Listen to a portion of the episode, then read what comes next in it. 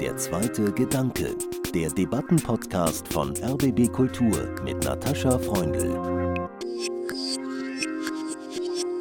Warum entscheiden ältere Leute, die vielleicht nicht mehr so lange leben werden wie wir, über unseren Alltag und unsere Zukunft? Ich glaube, wir müssen es praktisch hinkriegen, einen Klimaschutz kompatibel mit sozialer Gerechtigkeit zu gestalten, dass wir im Endeffekt dann tatsächlich in einer gerechten Zukunft rauskommen. Ich bin auch wirklich dafür, dass das Wahlrecht ab 16 eingeführt wird, weil halt die 16-Jährigen schon teilweise eine sehr gefestete Meinung haben. Das könnte wirklich auch unser Zusammenleben sehr stark verbessern. In Deutschland leben 23 Millionen Menschen, die zwischen 40 und 59 Jahre alt sind. Meine Altersgruppe. Die nächstgrößere Gruppe bilden die über 65-Jährigen mit 16,7 Millionen. Kinder und Jugendliche sind eine Minderheit, gerade die Altersgruppe zwischen 14 und 24. Sie sind zusammen 9,2 Millionen, rund 2 Millionen weniger als die Kinder bis 13 Jahren. Kinder sind die Zukunft, so heißt es oft. Aber werden sie auch gefragt, wie die Zukunft gestaltet werden soll? Hier schon. Wir fragen hier. Drei Jugendliche zwischen 14 und 18 Jahren. Ich bin Natascha Freunde und begrüße Sie zu einer ganz besonderen Folge von Der zweite Gedanke. Einer der Jugendlichen ist Anton Rottwinkel. Er moderiert das Gespräch mit mir und zwar im Rahmen seines Schülerpraktikums hier bei RBB Kultur. Hallo, mein Name ist Anton Schamchal Rottwinkel. Ich wurde 2008 in Karlsruhe geboren. Mein Vater ist Deutscher und meine Mutter kommt aus der Sowjetunion mit daginischen Wurzeln und ich interessiere mich sehr für alles, was fliegt und auf Schienen fährt und außerdem für Fußball. Außerdem dürfen wir begrüßen Anna Carmen Miro Moreno. Sie ist 14 Jahre alt, wurde in Mexiko geboren und lebt seit 10 Jahren in Deutschland. Sie singt und zeichnet gern, macht aber auch gern Sport, interessiert sich aber auch für Physik und möchte mal IT-Managerin werden. Hallo, Anna Carmen. Hallo. Und ich begrüße Leonardo Martin Di Meo, 18 Jahre alt. Er hat gerade sein Abitur gemacht, singt im Knabenchor Berlin, spielt Klavier und auch Kontrabass, und zwar in der Jungen Philharmonie Brandenburg. Leonardo ist Mitglied von Bündnis 90 Die Grünen und bei der Grünen Jugend und er möchte Politikwissenschaften studieren. Herzlich willkommen, Leonardo. Hallo. Der zweite Gedanke beginnt ja immer mit einem ersten Gedanken, um am Schluss auf einen zweiten, neuen Gedanken zu kommen. Wie sieht unsere Zukunft aus? Natascha, wie sieht denn dein erster Gedanke aus?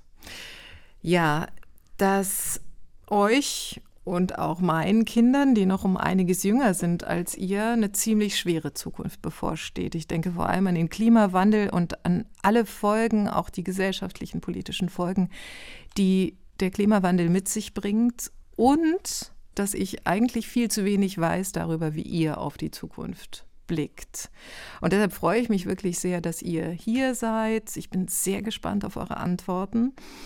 Und vielen Dank, dass ihr mir erlaubt habt, alle drei, dass ich euch duzen darf, der Einfachheit halber. Und ich gebe die Frage gleich mal an dich, Anton, zurück. Ja, was ist dein erster Gedanke zur Zukunft? Ja, also mein erster Gedanke ist relativ kurz gehalten. Ich stelle mir vor, dass die Zukunft ähm, moderner wird, auf jeden Fall, und besteht auch sehr stark aus der Hoffnung, dass weiterhin unsere Umwelt grün bleibt. Ja, ich finde das extrem wichtig. Anna Carmen, äh, du hast uns ja auch schon einen ersten Gedanken zur Zukunft geschrieben. Und dieser Gedanke war, es wird nichts mehr so sein, wie es war. Was meinst du damit? Ja, wenn ich sehe, mit welcher Geschwindigkeit sich die Technologie, wie zum Beispiel auch ChatGPT, den wir kennen, als KI, ähm, aber auch Big Data und die Überwachung entwickelt und man dann gleichzeitig sieht, mit welcher Geschwindigkeit sich der Klimawandel immer weiterentwickelt, fällt mir halt nichts anderes ein, als dass eben in 20 Jahren eventuell nichts mehr so sein wird, wie es heute ist und wie wir es kennen. Leonardo, dein erster Gedanke zur Zukunft war erstmal nur ein Wort Fortschritt. Das musst du mir mal bitte erklären. Ja, also rückblickend hätte ich vermutlich eher Fortschrittsoption sagen sollen, weil es geht nicht immer zwangsläufig nur nach vorne. Also vor allem, wenn man in die USA guckt, da beispielsweise bei der Abtreibungsdebatte hat man eine Situation, wo dann eben auch ein reaktionäres Urteil gefällt wird und die Abtreibung beschränkt wird. Aber ganz grundsätzlich bin ich eigentlich der Auffassung, dass es in der Zukunft auch immer nach vorne gehen kann. Also dass diese Fortschrittsoption immer besteht und dass wir einfach nur diese Option auch anpacken müssen. Interessanterweise steht ja der Begriff, den du uns geschrieben hattest, Fortschritt, auch zentral im Titel des Koalitionsvertrags unserer Ampelregierung. Mehr Fortschritt wagen. Aber äh, du sprichst hier nicht für irgendeine der Parteien, auch wenn du Mitglied bei der Grünen Jugend und äh, Bündnis 90 Die Grünen bist. Ähm, mich würde mal interessieren, wo ihr beide euch in 20 Jahren seht. Und die Frage würde ich erstmal an Anna Kam weitergeben. Ja. Durch die rasante Entwicklung fällt es mir momentan relativ schwer, ein bestimmtes Berufsbild für mich zu definieren. Aber es würde mich halt sehr interessieren, auch in dieser, oder besser gesagt an der technologischen Entwicklung, die momentan herrscht, auch teilzuhaben, weshalb der Bereich IT für mich sehr gut passen würde. Also ich habe ja schon den ersten großen Schritt in meiner Bildungskarriere abgeschlossen. Ich habe mein Abitur dieses Jahr erhalten und ich möchte studieren, ich möchte Politikwissenschaften studieren und da habe ich vor allem gemerkt, dass mir Forschung und Wissenschaft besonders Spaß macht. Das heißt, ich möchte dann, zumindest der aktuelle Stand, irgendwie in die politikwissenschaftliche Forschung gehen. Und wie optimistisch bist du nicht, dass du das dann im Endeffekt auch erreichen wirst? An sich schon. Also ich glaube, dass ich das an sich kann und dass ich auch Spaß dabei habe. Also das habe ich bei mir im Abitur gemerkt, als ich dann teilweise schon mal wissenschaftlich arbeiten musste, dass ich das irgendwie, irgendwie ganz schön finde. Und an sich denke ich schon, dass wenn ich da genug Arbeit reinstecke, dass ich da auch erreichen kann, was ich erreichen möchte. Und was besonders interessiert dich an der Politikwissenschaft? Im Endeffekt das Facettenreiche, beziehungsweise das Facettenreiche gibt es ja überall. Aber irgendwie finde ich das so furchtbar faszinierend, dass egal welchen Teilbereich ich mir angucke, ich immer wieder Neues entdecke und dass ich in unterschiedlichste Richtungen gehen kann und theoretisch auch die Möglichkeit habe, also man kann ja zum Beispiel Grundlagenforschung, wie funktioniert überhaupt Demokratie. Man kann genauso gut aber auch in die Soziologie gehen. Also es gibt ganz viele unterschiedliche Disziplinen, dass man da im Endeffekt total viele Möglichkeiten hat, sich irgendwie auszuleben. Anton, jetzt hast du uns aber noch nicht verraten, was du werden möchtest. Erzähl mal, in 20 Jahren, wo siehst du dich? Also ich habe relativ breite Berufspläne, was daran liegt, dass ich auch mich noch nicht festgelegt habe, so das will ich jetzt machen, da ich auch noch ein bisschen Zeit habe aber es wird auf jeden Fall in die Richtung gehen, dass ich mich für Luftfahrt interessiere, dann vielleicht auch mir vorstellen kann, Pilot oder etwas in die Richtung zu werden. Und aber auch hier, wo ich mein Schülerpraktikum mache, auch Journalist oder Moderator zu werden, kann ich mir auch sehr gut vorstellen. Uns trennen doch viele, viele Jahre, aber wir haben was gemeinsam, nämlich einen internationalen Familienhintergrund. Meine Mutter stammt aus der Ukraine. Anton, du hast es gerade gesagt, deine Mutter kommt aus äh, ja, Russland, Sowjetunion. Damals ja. in Sibirien hat sie lange gelebt, hat aber dagestanische Wurzeln. Deine Mutter, Anna Carmen, stammt aus Mexiko und du bist ja auch in Mexiko geboren. Und bei dir, Leonardo, ist es so, dass dein Vater argentinische Wurzeln hat, aber die Familie ist ursprünglich italienisch. Mich würde interessieren, wie wichtig ist das für euch, dieser sogenannte Migrationshintergrund? Eine Kollegin sagt immer gerne Migränehintergrund.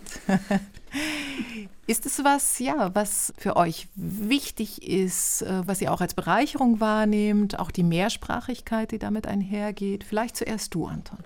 Also ich finde schon, dass das ein Vorteil für mich ist, dass ich italienische bzw. sowjetische Wurzeln habe.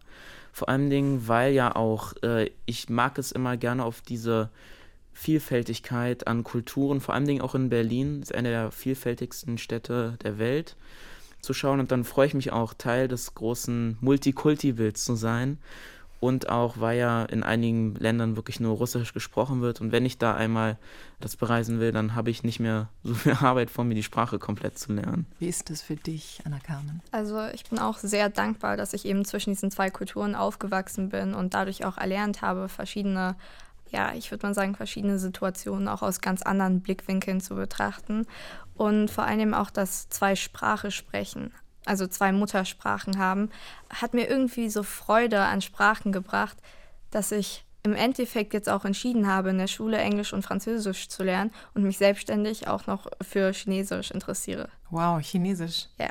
Hast du dir was vorgenommen? Und wie siehst du auf das Thema, Leonardo? Für mich ist es tatsächlich ein bisschen anders. Das liegt vor allem daran, da dieses Multikulturelle in meiner Lebensrealität zumindest im Familienbereich nicht direkt vorhanden ist. Aus unterschiedlichsten Gründen konnte mein Vater mir beispielsweise kein Spanisch beibringen. Und ich merke das auch allgemein, dass ich zu der argentinischen Seite meiner Familie also wenig Kontakt habe, aber dass ich auch weniger diese Verbindung spüre, eben weil ich weniger Kontakt hatte. Aber trotzdem merke ich auch, dass ich oft dann eben doch Berührungspunkte zur argentinischen Kultur habe, wenn ich dann zum Beispiel mit meinem Vater auf ein Tango-Konzert gehe, wenn ich mit meinem Vater und meinem Bruder zusammen Mate trinke bei uns zu Hause. Also dass es trotzdem ein Teil von mir ist, auch wenn ich nicht diese direkte Verbindung habe. Wichtigstes Thema für mich, wenn ich an die Zukunft denke, ist der Klimawandel, was ich ja schon in meinem ersten Gedanken hervorgehoben habe. Aber was ist denn eigentlich das wichtigste Thema für euch beide, Anna Kam und Leonardo? Für mich ist der Klimawandel auch das große Thema, denn letztendlich hängt ja unsere ganze Gesellschaft irgendwie daran. Beispiele sind auch die Ernährungsmöglichkeiten, die uns gegeben sind, aber auch die Bewohnbarkeit der Erdteile, vor allem am Äquator, die immer schlechter werden. Und wahrscheinlich ist es für dich auch ein zentrales Thema. Wahrscheinlich ist das auch der Grund, dass du dich in der Grünen Jugend engagierst. Wie ist das, Leonardo? Unter anderem, aber für mich fällt als die Aufgabe für die Zukunft noch im Endeffekt was Größeres auf, nämlich Gerechtigkeit.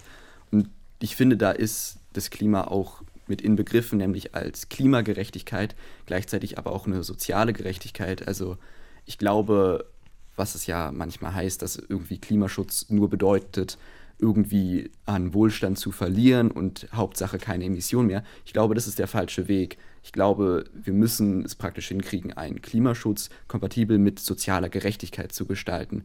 Deswegen glaube ich, dass wir da im Endeffekt Hand in Hand gehen müssen, dass wir im Endeffekt dann tatsächlich in einer gerechten Zukunft rauskommen. Ich habe euch allen schon rausgehört, ihr habt die eine IT-Managerin einen konkreten Berufswunsch. Äh, Anton war noch ein bisschen offener. Bei dir geht es erstmal um das Studium, äh, Leonardo. Aber dass ihr doch, was das Persönliche betrifft, relativ optimistisch seid, dass ihr das umsetzen könnt. Jetzt frage ich mich, wenn wir zum Beispiel an den Klimawandel denken, ähm, wie optimistisch ihr seid, dass die Gesellschaft, dass die Politik weltweit, ist ja ein globales Problem, das irgendwie in den Griff kriegt. Anton? Also ich hatte tatsächlich mir viel erhofft, jetzt vor allem von der Ampelregierung. Da wurde ich jetzt tatsächlich ein wenig enttäuscht, was das angeht. Deswegen ist meine Hoffnung tatsächlich ein wenig gesunken, aber ich bin mir dennoch sicher, dass äh, die Zukunft auf jeden Fall moderner und grüner wird. Ähm, bei mir ist es tatsächlich so, ich habe mir das Thema von der anderen Seite mal angeguckt. Denn wir als Deutschland haben ja ein sehr hohes, ich würde mal sagen, ja, Wohlstandsniveau. Aber diese soziale Schere, die es eben gibt, die auch dem Klimawandel was beisteuert, wird halt immer mehr geöffnet. Und dieser Unterschied zwischen arm und reich und in welchen Verhältnissen man leben kann, wird einfach immer krasser. Das heißt eher pessimistisch. Ja, ich sehe die Sache auch eher pessimistisch. Leonardo? Ich schlage mich dann wieder auf die optimistische Seite. Ähm, das hat vor allem was zu tun, also was ich ja so als ersten Gedanken mitgebracht habe, die Fortschrittsoption, dass wir im Endeffekt alles besser machen können und dass wir auch zum Beispiel bei der Schere zwischen Arm und Reich, die du gerade angesprochen hattest, dass wir da im Endeffekt die Möglichkeit haben, wir wissen, dass es passiert und wir wissen im Endeffekt auch, was wir dagegen tun können. Wir müssen letztlich nur dafür sorgen, dass die Menschen, die tatsächlich auch etwas dagegen tun wollen und vor allem die Menschen, die auch die richtigen Ideen haben, dass die dann eben in die Möglichkeit kommen, diese Ideen auch umzusetzen. Was den Klimawandel betrifft, denke ich vor allem daran, dass es die Natur nicht mehr so geben wird, wie ich sie heute kenne. Und ich bin eigentlich noch ganz unschuldig daran. Und es macht mich auch manchmal ziemlich traurig und sogar wütend. Und ich würde euch jetzt gerne fragen, welche Gefühle das bei euch auslöst, dieser Gedanke. Ähm, ja, also vor zwei Jahren war der Klimawandel für mich noch nicht so das große Thema. Erst mit der Gaskrise im Zusammenhang mit dem Ukraine-Krieg ist es für mich überhaupt irgendwie wichtig geworden. Aber wenn ich heute wieder zurückblicke und denke, okay, früher war alles so einfach und wir hatten nicht so viel Stress mit dem Klima und hatten da nicht so viele Probleme. Und dass wir jetzt oft auch einfach Angst davor haben, nicht zu wissen, wann das Ende kommt oder sehr dramatisch betrachtet, wann die Erde eventuell für uns nicht mehr bewohnbar ist, ist es wirklich so, dass ich einfach nur noch Angst kriege und mir Sorgen mache. Ich würde auch gerne deine Frage, Anton, ein bisschen breiter fassen. Also Mhm. Selbstverständlich, es gibt irreparable Schäden in der Natur. Das ist traurig, das kann man nicht anders sagen. Aber letztlich ist der Klimawandel ja nichts, also der Klimawandel interessiert uns nicht, weil die Natur kaputt geht. Also vielleicht interessiert es manche, weil die Natur kaputt geht, sondern vor allem, weil wir Menschen daran kaputt gehen und weil wir im Endeffekt durch die Natur unsere natürliche Lebensgrundlage verlieren. Und da sehe ich dann vor allem das Problem. Und da habe ich auch wirklich Angst davor, dass Teile der Erde unbewohnbar werden, dass die anderen Teile sehr unbequem werden, dass wir uns da auf jeden Fall auf eine ja, steinige Zukunft einstellen müssen. Wenn du den beiden so zuhörst, Anton, was geht dir da durch den Kopf? Ich sehe es nicht ganz so pessimistisch wie Anna Kam, dass ich jetzt mir schon Gedanken mache, dass die Erde irgendwann komplett nicht mehr bewohnbar ist. Aber ich muss mich auch auf die äh, Seite von Leonardo schlagen, dass ich wirklich sehe, wie einige Orte der Welt für immer wirklich die schöne Natur genommen wird und das macht mich auch teilweise extrem enttäuscht und traurig. Und auch, dass ja schon einige Teile der Welt komplett unbewohnbar werden demnächst. Jetzt zum Beispiel in der Sahelzone ist ja sehr stark durch Desertifikation bedroht, dass das teilweise in einigen Jahrzehnten komplett nicht mehr bewohnbar ist. Und auch, dass die Sahara irgendwann komplett unbewohnbar ist, das äh, ja, finde ich schon ziemlich traurig. Wie du ja gerade gesagt hast, wird die Erde unbewohnbarer, also zumindest Teile ja. der Erde. Und das ist auch das, was bei mir diese Angst verursacht hat, dass nicht mehr so viel Platz auf der Erde sein wird für uns Menschen. Das war natürlich von mir schon, wie ich gesagt habe, sehr, ja, theatralisch betrachtet, mhm. sehr übertrieben. Aber ich habe mir einfach so viele Studien angeguckt gehabt, weil mich das Thema so unfassbar doll interessiert hat, dass ich dadurch, dass diese Studien eben zeigen, dass die Erde so krass zusammenschrumpfen wird, was den Platz für Menschheit betrifft, dass eben diese Angst gekommen ist. Der letzte Juni, Juni 2023, war auch der heißeste Juni seit Beginn der Wetteraufzeichnungen und auch 1,5 Grad über dem vorindustriellen Juni-Monaten.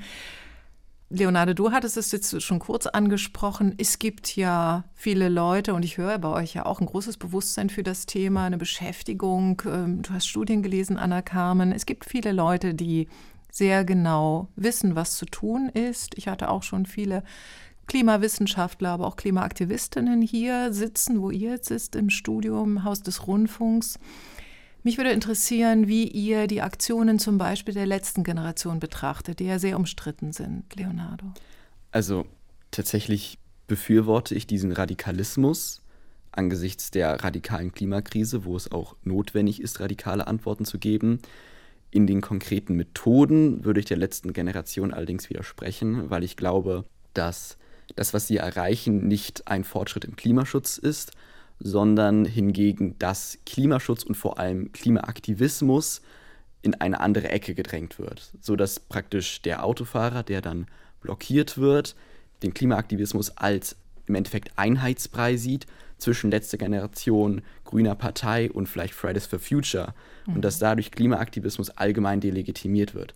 Was ich eher unterstützen würde, ist, wenn beispielsweise die letzte Generation in Anführungsstrichen die, die wirklich dafür Verantwortung haben, natürlich tragen wir alle eine Verantwortung, aber zum Beispiel Politikern irgendwie den Einfahrt zum eigenen Ministerium blockiert. Also dass man im Endeffekt auf diese Art und Weise eine Mobilisierung schafft und sagen kann, guckt mal, die da oben, die sind irgendwie dafür verantwortlich, auch wenn das natürlich eine Simplifizierung ist, und auf diese Art und Weise dann irgendwie Mehrheiten für den Klimaschutz schafft und gleichzeitig die Publicity erhält, die die letzte Generation durch ihre kontroversen Aktionen hat. Ich bin sehr froh, dass du Leonardo schon den richtigen Begriff genannt hast, und zwar Radikalisierung. Alles radikalisiert sich, wir müssen einfach schneller agieren.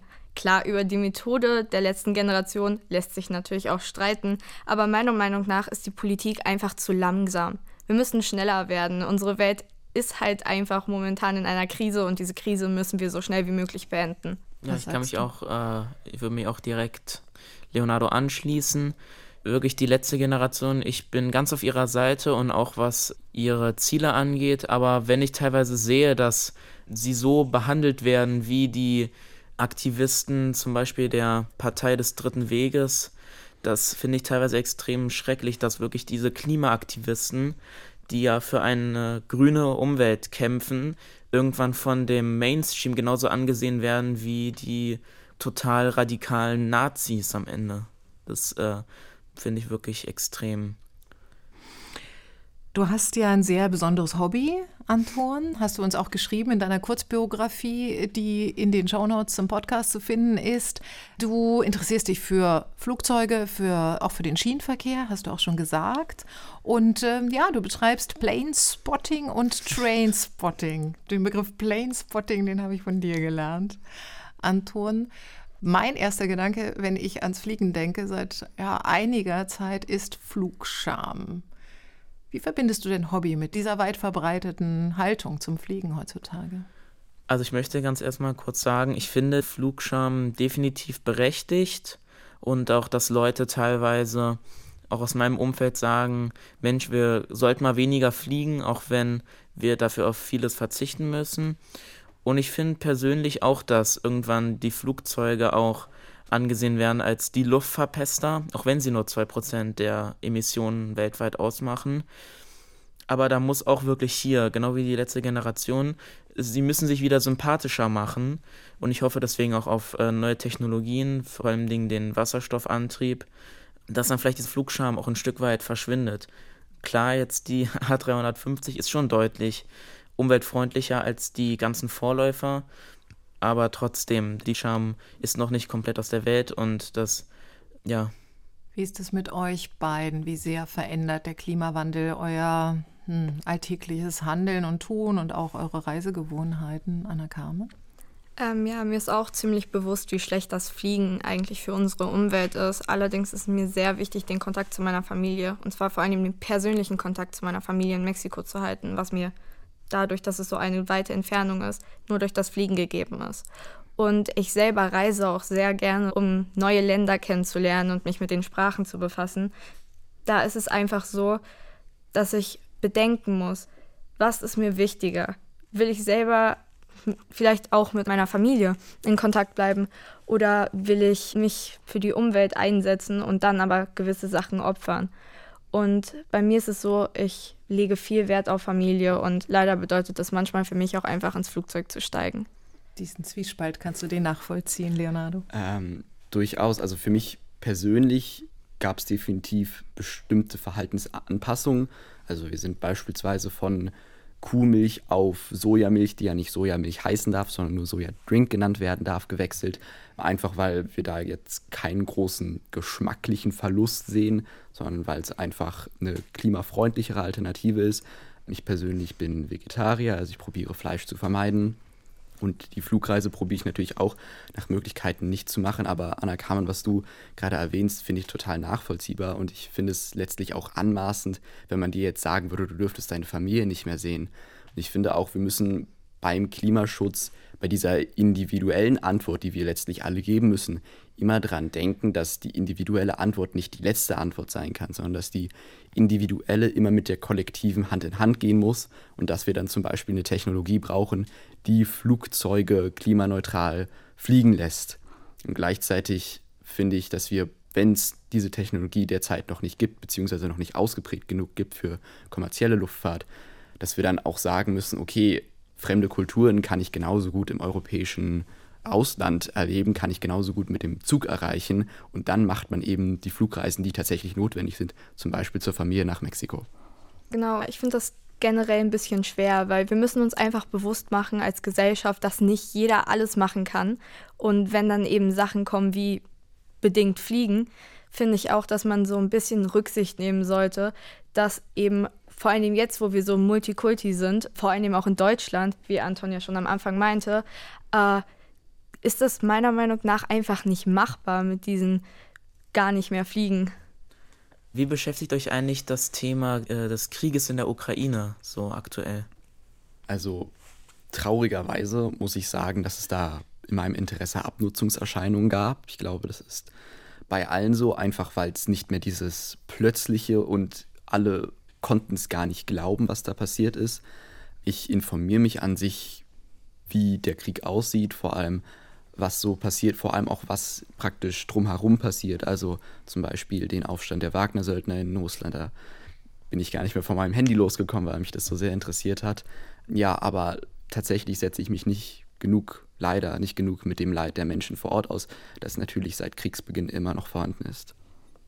Ja, ich bin der Meinung, Krieg ist definitiv immer die letzte Methode. Was heißt die letzte? Überhaupt keine Methode, zu der wir greifen sollten, um unsere eigenen Interessen umzusetzen, sei es als Land, sei es als Person. Aber was ich allerdings sehr problematisch finde, ist die zunehmende Informationsfilterung, die in den Medien stattfindet. In Russland werden die Informationen so stark gefiltert und auf die Politik angepasst, dass die Menschen dort ein ganz anderes Bild haben, als wir vielleicht hier in Deutschland. Und selbst wir als äh, westliche Demokratie haben eine gewisse Medienfilterung, die stattfindet. Und es macht mir einfach und wahrscheinlich auch vielen anderen Menschen immer schwerer, die Wahrheit von vielleicht falschen Informationen, Fake News zu unterscheiden. Mich würde interessieren, wo genau du diese Medienfilterung in der westlichen Demokratie siehst. Also, ähm, vor allem ist mir aufgefallen, dass wenn über Kriege erzählt wird oder wenn in den Medien etwas über Kriegen steht, oft nicht die Geschichte mit einbezogen ist. Das heißt, dass wir oft nur sehr oberflächlich mitbekommen, wie die Politik vonstatten geht, aber dass wir den genauen Kernpunkt des Krieges, also wie kam es zu dem Krieg, auch wenn es komplett unberechtigt ist, aber wie es einfach generell zu diesen Ereignissen kam. Also würdest du sagen, dass nicht ausreichend darüber informiert wurde, was die Hintergründe des derzeitigen Krieges sind? Ich glaube gar nicht, dass es nur bei dem derzeitigen Krieg ist. Ich glaube generell einfach, dass man viel besser die Gesellschaft informieren könnte in jeder Hinsicht.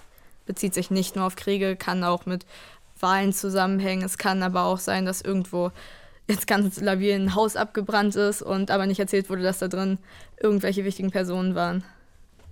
Für mich ist das Thema tatsächlich auch sehr persönlich. Vor allem, weil ich Verwandte in Russland und Bekannte in der Ukraine habe. Und das ist tatsächlich auch in meinem Haushalt dann ziemlich äh, präsent, dieses Thema. Und ich habe auch tatsächlich schon einen Bekannten im Krieg verloren, den Holocaust-Überlebenden Boris Ramanchenko. In der ähm, Ukraine. Ja, genau. Der ist von einem einstürzenden Haus erschlagen worden in Kharkiv. Und deswegen trifft mich das Thema auch sehr persönlich. Also auch als der Krieg dann ausgebrochen ist, ich dachte schon vorher, das kann Putin nicht ernst meinen mit dieser Übung. Und jetzt ist die Katastrophe eingetreten. Worst-Case-Szenario. Mich interessiert, weil du das Thema Anna Carmen Medien angesprochen hast. Wie informiert ihr euch eigentlich, Leonardo? Also, da ich Politikwissenschaften studieren will, ist es für mich sozusagen beruflich, dass ich mich da auch sehr gut informieren möchte. Also ich gucke täglich die Tagesschau, zwar nicht im linearen Fernsehen, sondern auf YouTube Ansonsten habe ich ein Zeitabo. Ich lese auch sonst zum Beispiel RBB, aber beispielsweise auch Fokus. Also ich probiere mich da auch irgendwie divers zu informieren. Ansonsten höre ich Podcasts, da vor allem die Lage der Nation, was ich sehr empfehlen kann. Und ich lese auch von der Bundeszentrale für politische Bildung die Informationshefte. Anna Carmen. Ja, bei mir ist es so vor allem halt durch die Nachrichten, also wie zum Beispiel auch Tagesschau, gucke ich mir auch an oder auch heute von ZDF. Aber da meine Familie sich auch sehr viel über die Politik informiert, kommt es bei uns schnell mal am Tisch zu sehr interessanten äh, Gesprächen über Politik und Geschichte. Ja, und ansonsten recherchiere ich auch gerne, da mich eben diese Themen so sehr interessieren. Und gucke auch Dokumentationen von Terra X Politik. Ich weiß mhm. nicht, ob ihr das kennt. Äh, Finde ich persönlich sehr spannend und auch immer sehr informativ. Also ich informiere mich tatsächlich auch. Eigentlich fast jeden Tag gucke ich Tagesschau. Und wenn die Zeit dann noch gegeben ist, das nächtliche Heute-Journal im ZDF. Und eigentlich bin ich über alles sehr gut informiert, weil über das, was in der Tagesschau nicht gesprochen wird, erfahre ich meistens von meinem Vater, der auch Zeit online eigentlich jeden Tag liest, mehrfach. Hm, also ich merke schon, ihr seid eine wahnsinnig informierte Generation, zumindest ihr drei Vertreter und Vertreterinnen eurer Generation hier am Tisch. Äh, das beeindruckt mich sehr. Ich würde euch beide, Anna Kam und Leonardo, jetzt gern noch zu eurer Meinung der beiden Wahlerfolge der AfD jetzt fragen. In Thüringen ja, in Sonneberg wurde jetzt der AfD-Kandidat zum Landrat gewählt und in Ragun-Jesnitz in Sachsen-Anhalt stellt die AfD nun den ersten Bürgermeister. Macht euch das vielleicht in irgendeiner Weise Sorgen, weil jetzt halt die Strategie alle gegen die AfD nicht mehr funktioniert hat und sich nun auch das alles radikalisiert? Ähm, dadurch, dass die AfD so weit von unserem demokratischen Grundverständnis entfernt ist und ich ja auch aus einer Migrationsfamilie komme, die nicht als so besonders gut angesehen wird von dieser Partei, habe ich schon ein bisschen Angst davor, dass diese Wahlerfolge eine große Auswirkung auf unsere Gesellschaft und auf unser politisches Bild haben könnten. Also, ich glaube, aus meinen Antworten bisher ist herausgekommen, dass ich nicht der größte Fan der AfD bin, höchstwahrscheinlich. Ähm, dem schließe ich mich natürlich nur an, dass ich die Erfolge nicht unbedingt begrüße, aber im Endeffekt was die momentane Erfolge sind, sind ja nicht unbedingt eine große Zustimmung mit der AfD, sondern vor allem eine Ablehnung oder eine Unzufriedenheit mit den restlichen Parteien. Und da sehe ich im Endeffekt vor allem die Aufgabe, dass sich zum Beispiel Ampelregierung, aber eben auch Opposition in einen konstruktiven Dialog bewegt, wo man wirklich herausfindet, wie kann man denn von der rechtsextremen Partei jene zurückgewinnen, die noch zurückgewinnbar sind und wie kann man ansonsten dieser Partei die Möglichkeiten nehmen, tatsächlich Deutschland zu gestalten, beziehungsweise wie kann man ihre Wahlerfolge maximal einschränken. Und da finde ich, muss die Regierung mehr liefern, darf den Rechtspopulisten keinen Aufwind geben, aber vor allem auch die CDU, die sich ja gerade vor allem rhetorisch eher in Richtung Rechtspopulismus bewegt. Da finde ich, muss man nochmal genau hingucken, ob das nicht letztlich dann rechtspopulistische Position legitimiert und was dann da der richtige Weg ist. Du bist ja Mitglied bei Bündnis 90 Die Grünen. Mich würde interessieren, was für dich der ausschlaggebende Punkt war, zu sagen, ja, ich trete einer Partei bei und dieser Partei. Also für mich war mein politisches Interesse immer gegenwärtig. Und es war vor allem im Zuge der letzten Bundestagswahl, beziehungsweise hier in Berlin ja auch Abgeordnetenhauswahl und BVV-Wahl, dass ich mich gefragt habe, ja gut, wen würde ich denn jetzt überhaupt wählen?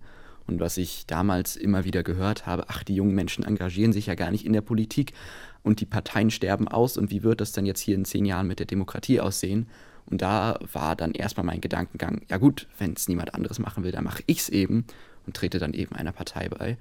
Und dann habe ich eben inhaltlich für mich geguckt, welche Partei passt da am, am meisten zu mir. Und das war dann letztlich Bündnis 90 Die Grünen. Fühlt ihr euch eigentlich grundsätzlich von der Politik angemessen vertreten? Denn im Bundestag sind ja nur 6,5 Prozent zwischen 18 und 29 Jahre alt, aber mehr als doppelt so viel, fast sogar dreimal so viel, 16 Prozent der Bevölkerung sind in diesem Altersfeld. Was denkt ihr zu diesem Fakt? Also selbstverständlich ist es keine perfekte Repräsentation. Also es geht natürlich immer besser. Letztlich denke ich aber auch, es ist schwierig, einen Bundestag genau die Gesellschaft abbilden zu lassen, wenn man den, dieses System, wie wir es gerade haben, mit den Parteien bestehen lassen möchte. Und ich muss sagen, während ich vielleicht nicht durch die breite Masse abgedeckt werde, gibt es dann einzelne Abgeordnete, die mich schon repräsentieren. Also das habe ich damals gemerkt als Emilia Fester. Das sage ich jetzt nicht, weil sie bei Bündnis 90 Die Grünen ist, sondern wirklich, weil ich sie sehr toll finde. Als Emilia Fester eine Rede gehalten hat zur Corona-Pandemie und wo sie dann im Bundestag stand und gesagt hat, ich konnte in keinen Club gehen, ich konnte nichts machen in meinem Leben und ich war total entsetzt, als es dann von Seiten der CDU oder der AfD nur Gelächter gab, weil in dem Moment habe ich mich tatsächlich wirklich repräsentiert gefühlt, weil genau das, das war, was ich empfunden habe. Ich glaube auch und ich kann mich da auch nur anschließen. Es gibt nicht den idealen Weg, natürlich alle so zu repräsentieren, wie es bei unserer Gesellschaft auch ist. Allerdings gibt es schon einige Momente, in denen man denkt, warum entscheiden ältere Leute, die vielleicht nicht mehr so lange leben werden wie wir, über unseren Alltag und unsere Zukunft? Wir haben zwar schon ein gutes Bild, ich würde mal sagen, was die Aufteilung im Bundestag betrifft, und es gibt ja auch Leute, die uns repräsentieren, und es ist auch gut, wie sie es machen. Und natürlich denkt man sich auch so, ja, wir werden gezeigt, wir haben eine Stimme, aber diese Stimme könnte meiner Meinung nach manchmal einfach ein bisschen lauter sein. Könnt ihr zwei euch dann vorstellen, euch auch politisch zu engagieren? in einer Partei oder in einer Nichtregierungsorganisation oder nicht politischen Organisation? Ich habe tatsächlich schon ein paar mit dem Gedanken gespielt. Bisher bin ich mir nicht sicher, weil ich wirklich tatsächlich in meinem Alltag auch wirklich die Zeit nicht habe, dann noch das politische Engagement reinzuquetschen. Ich könnte mir tatsächlich auch vorstellen, irgendwann in die Bündnis 90 Die Grünen einzutreten, aber aktuell ist es einfach für mich noch in weiter Ferne eigentlich. Und zukünftig, Anna Kamen? Für mich ist das Thema Politik sehr wichtig und ich sehe aber trotzdem den Unterschied zwischen sich politisch zu engagieren und sich politisch zu informieren. Bei mir ist es so, dass ich einen gewissen Zukunftsplan ja habe und in diesen bedauerlicherweise das Engagement nicht so besonders gut reinpasst. Allerdings würde ich schon sagen, dass es mir wichtig ist, zumindest informiert zu bleiben und wenn es für mich die Möglichkeit gibt, zu agieren, dann auch die Chance zu nutzen und etwas zu tun und zu verändern. Wie steht ihr beide eigentlich zu der Möglichkeit, dass in Zukunft Jugendliche schon ab 16 wählen dürfen? Das dürfen sie ja schon im Europaparlament, aber dann auch im Bundestag. Oder vielleicht ja schon mal ab 0 wählen dürfen, weil es gab ja auch schon eine Debatte hier beim zweiten Gedanken mit Ann-Christine Schenten, ob wir mitentscheiden dürfen, wie unser Leben im Großen und Ganzen aussieht oder nicht. Wie sehr würde sich denn euer Leben verändern, wenn ihr schon bei der nächsten Wahl wählen dürftet oder eigentlich Anna kam, weil Leonardo kann ja jetzt schon bei der nächsten Wahl mitwählen. Ja, also ich bin ja jetzt 14 und ich glaube, dass ich als Person und wahrscheinlich auch der größte Teil meiner Altersklasse, wenn ich das auf meine Schule und auf meine Gemeinschaft widerspiele, einfach noch nicht bereit ist, dafür zu wählen und eine Entscheidung zu treffen. Ich finde aber schon, dass 16 ein geeignetes Alter ist, um anzufangen, halt politisch äh, für sein Land einzusetzen und eben auch den Bundestag mitzubestimmen. Also bei dem Wahlrecht ab Null geht es ja ums Familienwahlrecht. Da bin ich mit den technischen Details nicht ganz vertraut. Deswegen würde ich da jetzt nicht meine unqualifizierte Meinung abgeben. Aber vor allem bei dem Wahlrecht ab 16 sehe ich im Endeffekt sehr wenig Nachteile. Also bei mir war es so, bei der Bundestagswahl 2021 habe ich vermutlich mich so intensiv mit Politik beschäftigt wie noch nie, eben weil ich da meine Entscheidung für eine Partei finden wollte. Dementsprechend hätte ich mich da auch definitiv imstande gesehen, eine Wahlentscheidung abzugeben. Und ganz ehrlich, Anna Kahnemann, wenn ich dir hier zuhöre, ich glaube, du bist eine sehr informierte und mündige Bürgerin und ich würde dir sehr anvertrauen, eine Wahlentscheidung abzugeben. Das ist natürlich nicht zwangsläufig bei allen Menschen in unserem Alter so, aber ich frage mich dann auch, bei welcher Altersgruppe ist es denn so, dass diese jetzt auf jeden Fall absolut sich perfekt mit allem auskennt. Das wird nie passieren und deswegen sehe ich im Endeffekt kaum Nachteile bei einem Wahlrecht ab 16. Möchtest du dazu auch noch was sagen? Ja, genau. Also ich finde das auch. Ich kann mich auch wieder den beiden anschließen. Ab 16 ist wirklich komplett nachvollziehbar. In der Schule gibt es ja auch Politikunterricht und man hat quasi die Pflicht, seine eigene politische Meinung zu bilden. Und das wird dann später einfach unterdrückt, indem man überhaupt nicht wählen gehen darf, indem man überhaupt nur sehr schwer Chancen hat, sich als Minderjähriger zu engagieren politisch. Und ich bin auch wirklich dafür, dass das Wahlrecht ab 16 eingeführt wird, weil halt die 16-Jährigen schon teilweise eine sehr gefestete Meinung gebildet haben. Und das könnte wirklich auch unser Zusammenleben und unsere politische Meinungen tatsächlich sehr stark verbessern im Endeffekt. Mich würde zum Abschluss interessieren, was gibt euch Hoffnung? Wir haben über eine relativ düstere Zukunftsaussicht gesprochen angesichts des Klimawandels und ich habe das Gefühl, ihr seid teilweise informierter als ich, was so die konkreten Bedrohungen betrifft. Was gibt euch Hoffnung, dass ihr eine gute Zukunft haben werdet? Nicht nur persönlich, sondern auch gesellschaftlich, Leonardo. Also ich denke, es ist schon so ein bisschen durchgekommen, dass ich an sich ein recht optimistischer Mensch bin. Es gibt jetzt nichts Konkretes, keine konkrete Person, keine konkrete Institution, wo ich sagen würde, ach, die macht alles perfekt und es kann nur mit der super laufen. Aber an sich, je mehr ich vor allem irgendwie in den politischen Betrieb reingeguckt habe, desto mehr merke ich, dass da tatsächlich Menschen sind, die die Welt zu einem besseren Ort machen wollen und die auch richtige Vision haben. Und letztlich ist es nur eine Frage, wer kann sich denn durchsetzen? Und da bin ich eigentlich recht zuversichtlich, dass die Menschen mit den richtigen Visionen sich auch irgendwie durchsetzen können.